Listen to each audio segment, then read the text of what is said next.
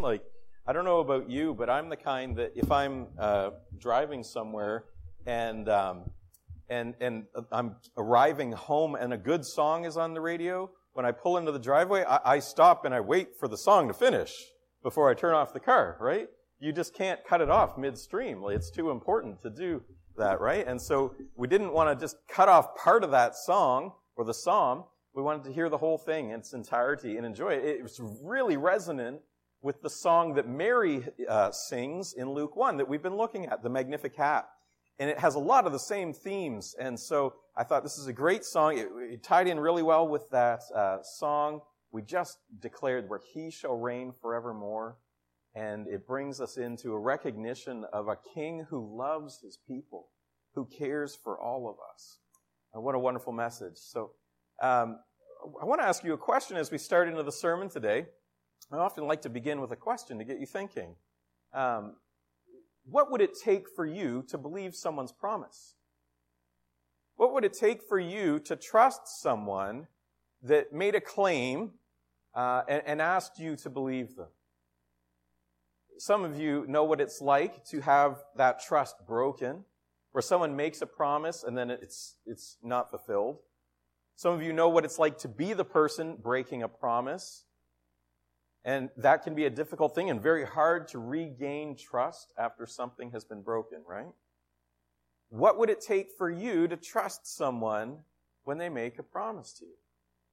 know, some of you, you've, you've been watching TV and you've seen like those late night TV commercials. We don't have them in the same way now that a lot of us stream television on demand, but it used to be such a thing as a commercial in, in the midst of a late night television program, and it would be advertising, you know, this product with all these wonderful features, but then if you bought it, it broke on the first day, right? Promises aren't always all that they're cracked up to be. What would it take for you to trust a promise that you were given? Well, we're going to be looking at um, the Magnificat, the, the Song of Mary in Luke chapter 1. We're going to be looking at it today. We've, this is our fourth week in a row, but we're going to be looking at it through the perspective of promises today. And we're going to do that by beginning earlier in the story, earlier in Luke chapter 1, where um, Mary is first told that she's going to be pregnant and have a child. So let's get right into that story again. This is going to be familiar territory, but it's important for where we are. So Luke 1, 30 through 33. This is the angel Gabriel now speaking to Mary and explaining what's about to happen. Don't be afraid, Mary, the angel told her for you have found favor with God. You will conceive and give birth to a son, and you will name him Jesus. He will be very great and will be called the Son of the Most High. The Lord God will give him the throne of his ancestor David. You'll remember David is the greatest king Israel ever saw. And he will reign, we sang this, he will reign over Israel forever. His kingdom will never end. You can imagine for Mary, this is an astonishing moment where she's given really uh, what would seem like an unbelievable claim. First of all, um, she's a young woman. She's not even yet married. And furthermore, she and Joseph have never engaged in any activity that would result in the production of a child, since there are children in the room. And so she's, she's obviously, you know, this is astonishing that you would indicate that I could ever have a child given the circumstances. But more than that, she's confronted with a claim that this will not only be a miraculous birth, but that the child will be great. In fact, the greatest king of all time to rule over everything forever. Now that's, that's an unbelievable claim for most of us. What would it take for you to trust that promise, that claim? You can understand how Mary had questions in that moment, how she was saying, well, Gabriel, like, how is this even possible? I'm a virgin. I've never, there's no way. And Gabriel goes on to explain further. Now listen to what Gabriel says as we go forward on the next uh, chunk. Gabriel says, the Holy Spirit will come upon you and the power of the Most High will overshadow you. So the baby to be born will be holy and he will be called the Son of God. What's more, your relative Elizabeth has become pregnant in her old age. Now listen to that. What the angel does in this moment is he helps her to see that the promise he is giving her can be trusted because of another promise that's unfolding that she can witness. He says, Look at your relative Elizabeth. Elizabeth is very old, never had a child, and Elizabeth is pregnant, six months along. There is already a promise unfolding where God is showing that He will do what He says, where He will do what seems impossible. God is already showing you that He can be trusted and that His promise will hold true. What Gabriel the angel says to Mary is, Look, this is confirmation of the promise I'm giving you. It's that another promise is coming about already before your own eyes. Elizabeth is seeing God's promise unfold in her life. Now, Mary can trust that the same thing will happen to her. It seems impossible. Uh, Elizabeth is old. She's been called barren. She's dealt with infertility her whole life. She's well beyond childbearing years. I don't know how old it is, how old old is, but old is too old to have kids. and Elizabeth is confronted with this miracle in her own life, this growing belly that is going to produce a child. She's had her own visit from an angel, and now she can see that what the angel told her is true because her stomach is growing. And so the angel says to Mary, Look to Elizabeth. You'll see that the promise I've told her is coming about, and that means the promise I'm telling you will also come about. Listen again to those words from Gabriel. What's more, your relative Elizabeth has become pregnant in her old age. People used to say she was barren, but she's conceived a son and is now in her sixth month. And listen to what Gabriel says to stamp the end of this song. For the word of God will never fail. In other words, what Gabriel the angel is telling Mary and us is that when God says something, that's the end of the story. Because God doesn't drop the ball. God doesn't fail. Everything God says is true. God creates things out of nothing when He speaks. God can do the impossible. And when God says something to us, when He makes a promise to us, that's it. That's it. That promise is coming about. It's certain. It's sure. It will not fail. You can imagine how it was for Elizabeth to be pregnant and to be experiencing this promise unfold within her womb. You can imagine what it would be like for Mary to witness this and be told her own miraculous announcement. You can imagine what that's like. Let's make an observation from what Gabriel has just told Mary is we've been going through these stories, we've been making observations. The first one is that God's promises never fail. Now I know what some of you are thinking. I know that some of you are thinking, oh yeah? Yeah, right. God's let me down before. There have been things in my life that I was trusting God for, and He didn't show up. There have been times in my life where I've been waiting for God to act, and He never did. I have had times in my life where I've wondered, what in the world is God up to? Is he dropping the ball? Has he gone to sleep? Has he missed the mark? How, why am I, if he, if he loves me, why isn't he doing what I think he should do? But that's exactly the point, isn't it? We like to think that we know better than God sometimes about what's best for us. We like to think that God should follow our timeline. We like to think that when God promises us something that he'll do it in our way, not his. But God actually understands things that we don't. And He brings about His promises in ways that we might not understand. And He brings them along on His own timeline as well. You can imagine Elizabeth well into her old age thinking, God has failed me. God has failed to produce a child within me, and I'm now here. I feel like a social outcast. I, I can't, the other women, they talk about their children, now their grandchildren. And I can't talk about, you know, some of you know the pain of infertility. Some of you know what it's like to feel uh, let down or like a promise was broken.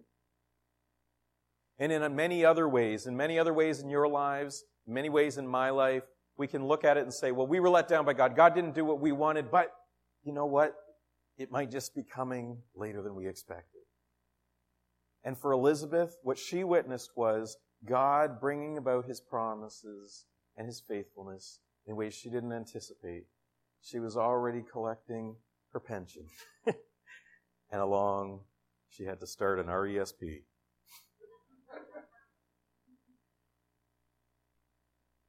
We never quite know what God is up to. We never know how He will bring about His promises. And from our vantage point, it might seem like God has failed us, but what the story is telling us and what I believe we can hold to is that God's promises will always stand. He will be faithful to them, and He will never fail. We just might have to be more patient than we want to be. I've seen that in my own life. There have been times where I thought, I was in the worst of circumstances. I couldn't imagine it getting worse. And I also couldn't imagine it getting better. But then God did it. He did what seemed impossible. He brought about some new life that I couldn't see in some dead space. In some barren wasteland, He produced an oasis. He produced joy where it seemed hopeless.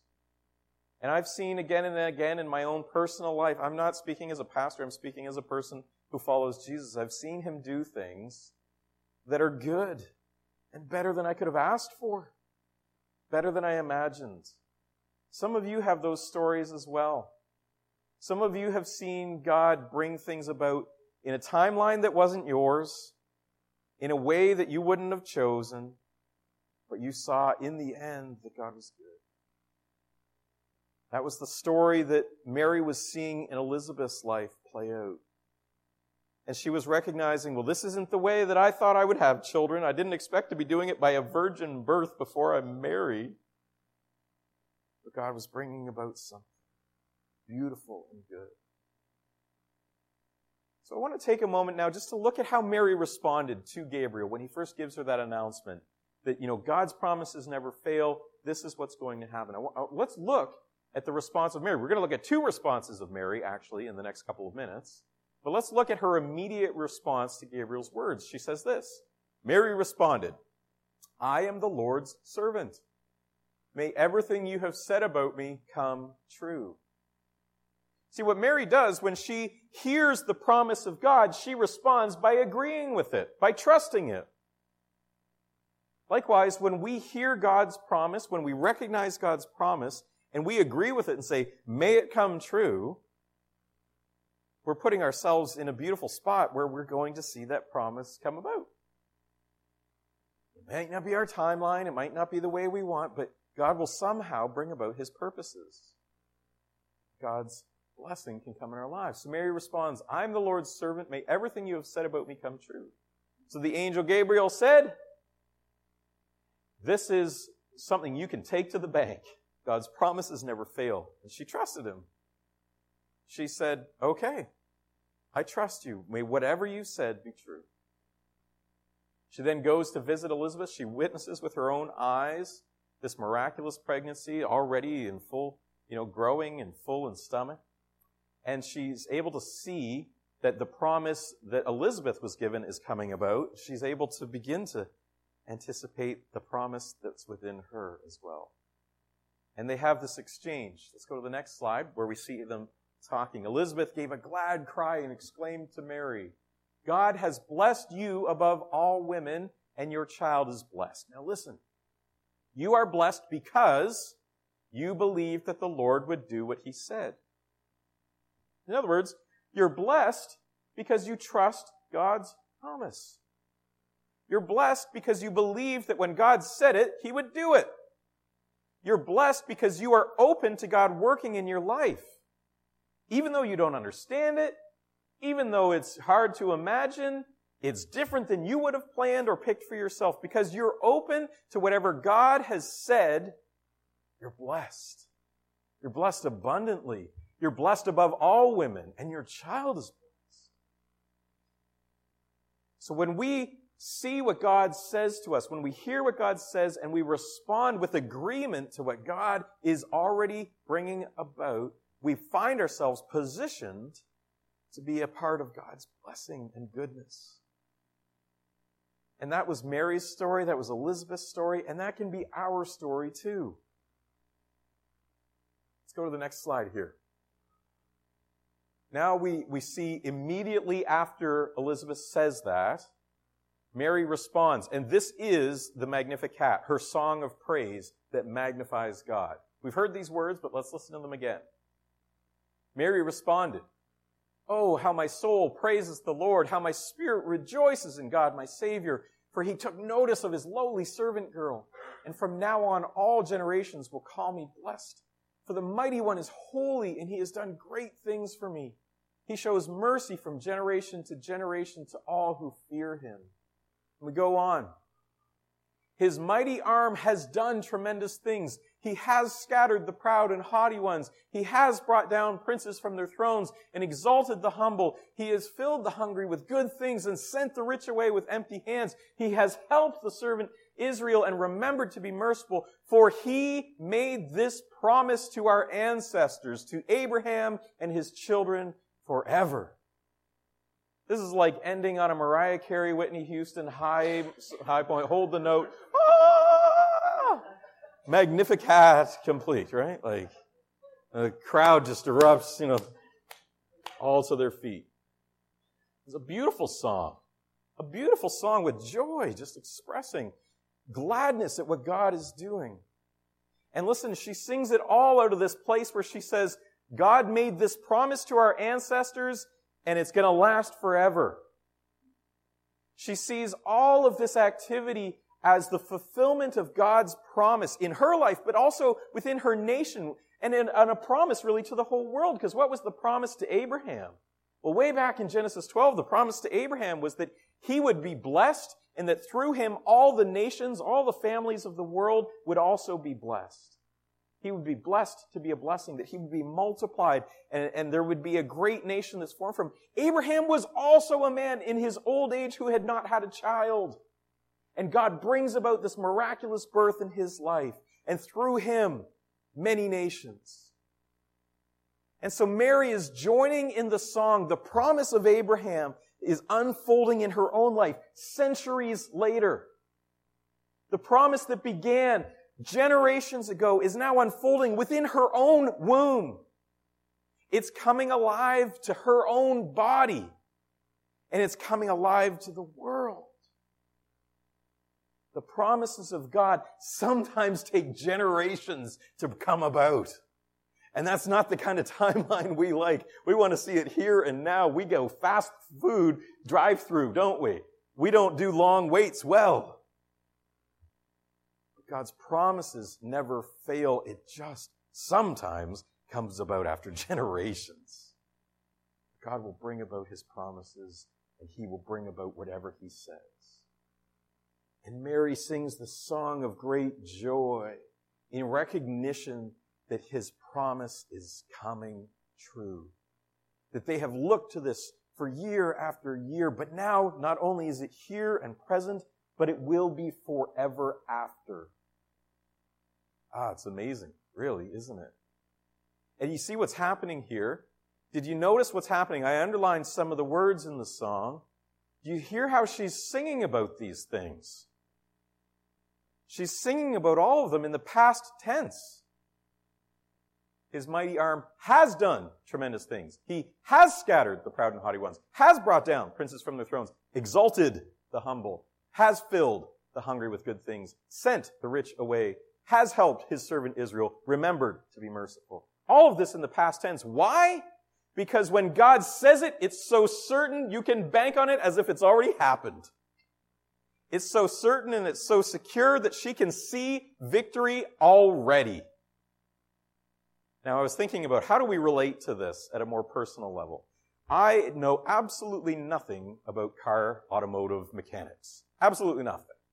When I go to the mechanic and, and he says to me, uh, well, Mr. Dickinson, your flux capacitor is uh, depleted and you're going to need to, I just say, okay, well, how much does one of those cost? Well, you're going to need 1.21 gigawatts. And uh, I'm like, okay, sure. Um, and, and, then I pay the guy. And I'm a sucker. I'm sure that I get ripped off if I'm not dealing with a good mechanic. I, I have just no idea. I have no, absolutely no idea. So you can imagine if I was in my backyard and I was trying to fix my car on my own, which would already be a losing thing. Like there's no way YouTube could help me that much. I'd be in my backyard trying to fix this, just like pulling out my hair. And, and then along comes a mechanic. Someone that knows exactly how to do this. They've got the tools. They got the whole deal. They show up and they say, I'm here to help. Let me take care of this. What am I doing in that moment? Hallelujah. It is done. My car is working. I'm going to the store and, you know, like, I have got this thing on the road once again, right? Because it's so certain because of his ability. It's so certain that I know that he can solve that problem. He can do exactly what he says he's going to do. My car is going to be fixed. I was thinking about this. I, know some of you, uh, maybe you don't remember, but I grew up in the era of Disney's Mighty Ducks, the movies. This is like one of those moments where, you know, like the, the, the, the, one of the best players on the team can't make it to the big game and they're down three nothing and they're like, oh, we're, we're gonna never make it through. And then all of a sudden, like out of, out, the guy comes in from the stands, everybody's on their feet. Our star player is here. The game is won. It's already won, right? And then next thing you know, like they're all in victory. The moment they arrive on the scene, the victory is assured because their ability, their power is so certain. And that's what Mary's doing in this moment. Mary recognizes that if God is bringing this about, it will happen. She can already see the end. She can already see the victory and she knows it's hers. She knows it's ours. She knows that the world is going to be made right by this coming baby in her womb. And she's so certain of God's promises that she talks about it as if it's already happened. We can have that same kind of confidence. Let's go to the next slide, and that's just uh, this point. This is the observation. God's promises are so sure that we can celebrate now. We can celebrate now. That's good news. You know, I heard somebody talk about this one time. They were talking about being in one of those awkward in between places in life, and they were anticipating that God was going to open a door for them. But they said, while I'm waiting for the door to open, I'm praising God in the hallway. Have you heard that before? Waiting for God, but I'm praising because I already trust He's going to do it. He said it, and I believe it. That settles it, right? And so we can praise God now. We can celebrate that victory now because it's already coming about in Jesus. Let's go to the next slide here. This is a quote from Gail A. Ricciuti from her commentary, Feasting on the Word. She puts it this way Our challenge is to cultivate the ability to see God's promises as already having come to pass. What would it be like in your life if you took the promises of God and applied them to your life as if they were already true? What would change about the way you live with confidence? How would you act if even though you didn't understand or know how all things were going to work out, you just stepped out in faith because you knew God has got this and He has got this in His control? How would your life change? if you worked on building up that trust within you and that deep belief that if God says it, I'm going to trust it and it's settled, it's dealt with, it's bankable, it's done, victory is mine. How would that change the way you live? Let's go to the next slide. What Mary is doing is she is taking the past uh, victories that she and her people have seen throughout the history of Israel, all the things that God has done. She's taking all that past and she's celebrating it now, but she's also looking into all this vision for the future, all this future vision that is to come, and she's saying it's all here and now in this present reality. And she can experience not only the victories of the past, but the coming victory of the future as if it's here and now hers to delight in because it's so certain and secure. And Mary's song of great joy bursts forth in celebration of God's promise. Next slide. Here's the third observation God's promises are fulfilled in Jesus. Every one of God's promises comes about, and comes to us because of Jesus. I want to take you to the very first ver- verse of Luke's gospel story. The very first verse. This is how Luke begins his story of the life of Jesus. He wants us to know that Jesus has fulfilled the promises of God already. And he's just telling the story. Luke 1, verse 1. Many people have set out to write accounts about the events that have been fulfilled among us. These aren't just events that happened. This just isn't a story that I'm telling you. He's saying the promises that God made to us in the past have been fulfilled. They've been fulfilled in the life of Jesus. Later on in the New Testament, uh, Paul, who saw the risen Jesus Christ and declared him to be Lord, Paul wrote about it this way to the people in the city of Corinth. Read this in 2 Corinthians 1:20. Paul writes, "All of God's promises have been fulfilled in Christ with a resounding yes. And through Christ, our amen, which means yes, ascends to God for his glory." So everything that God has promised us comes together and is focused in the person of Jesus. So much so that when Jesus is still yet an embryo in Mary's womb, she's celebrating victory. Every promise of God comes together and is ours in Jesus. And in fact, we're told in other parts of the scripture that we are, I need to make sure I say this right, we are heirs. And we receive all that is His in the first service, I said hairs. And I realized that I'd confused some people because, anyway. But we are heirs, and everything that belongs to Jesus is ours. So everything has been fulfilled in Christ. And when we respond to His promises with our own yes and agreement, then we are, like Mary, in that position where we are being blessed not just for ourselves, but for the blessing of others as well through us. What did Elizabeth say to Mary? You are blessed because you trusted what God said. When you trust what God said and you believe in God, then you respond with a yes, with an amen. And when you respond with that yes and amen, you are a part of that blessing, a part of that story and a part of bringing that into the lives of others so that the whole world might begin to look like the world that Mary sings about, where no one is oppressed, no one is taken advantage of, no one goes hungry, no one is overlooked, no one is missed, everyone is included, everyone is got enough, everyone is cared for, everyone is part of this beautiful picture. That's what Mary sings about that's what we can sing about in our own lives as well. When we respond to God's promises with a yes, whatever you say, God, may it be true. May it come to pass. And I'm going to celebrate it now as if you've already done it because I just believe it so strongly. What would it be like in our lives if we cultivated that as if it had already come to pass? Well, let's close with this. Two reflections for magnified praise, for praise that makes a big deal of God that magnifies God in the way that Mary magnified God. First is just a question. Both of them are questions. Are you trusting the promises of God? Are you? I understand. Maybe you've had some hurts in your life. Maybe you've had things that happen that just has made it hard for you to trust anyone, much less God that's hard to see.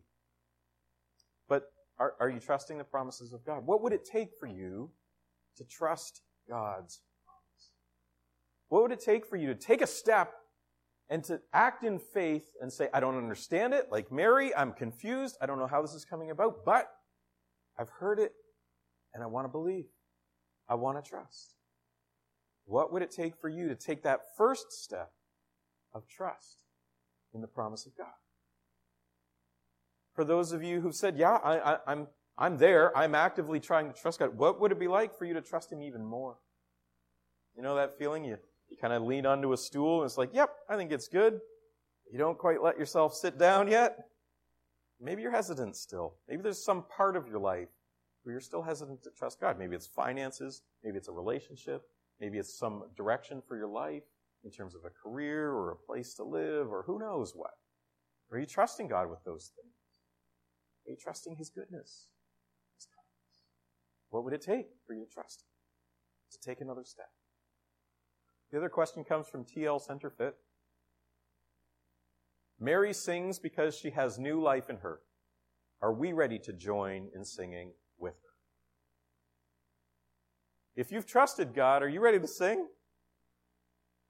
If you've trusted God, are you ready to tell other people about what He's done? If you've trusted God, are you ready to make it known? Are you ready to lift your voice in praise to God? Yes, for fulfilling His promise. But are you also ready to lift your voice to let other people know that there's hope for them in their own barren wasteland, in their own place where they feel lost and abandoned, in their own place where they feel overlooked and lowly, in their own place where they feel hungry and their needs are being unmet? Are you, are you willing to sing that song so that they would know the good news? Are you willing to sing about the new life that Jesus is forming within you? I pray that you would trust Jesus more this Christmas season.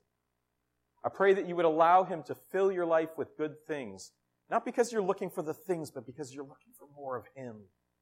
Because He is And I pray that you would trust Him all the more so that you can be blessed, yes, but so that you can be a blessing for others all the more.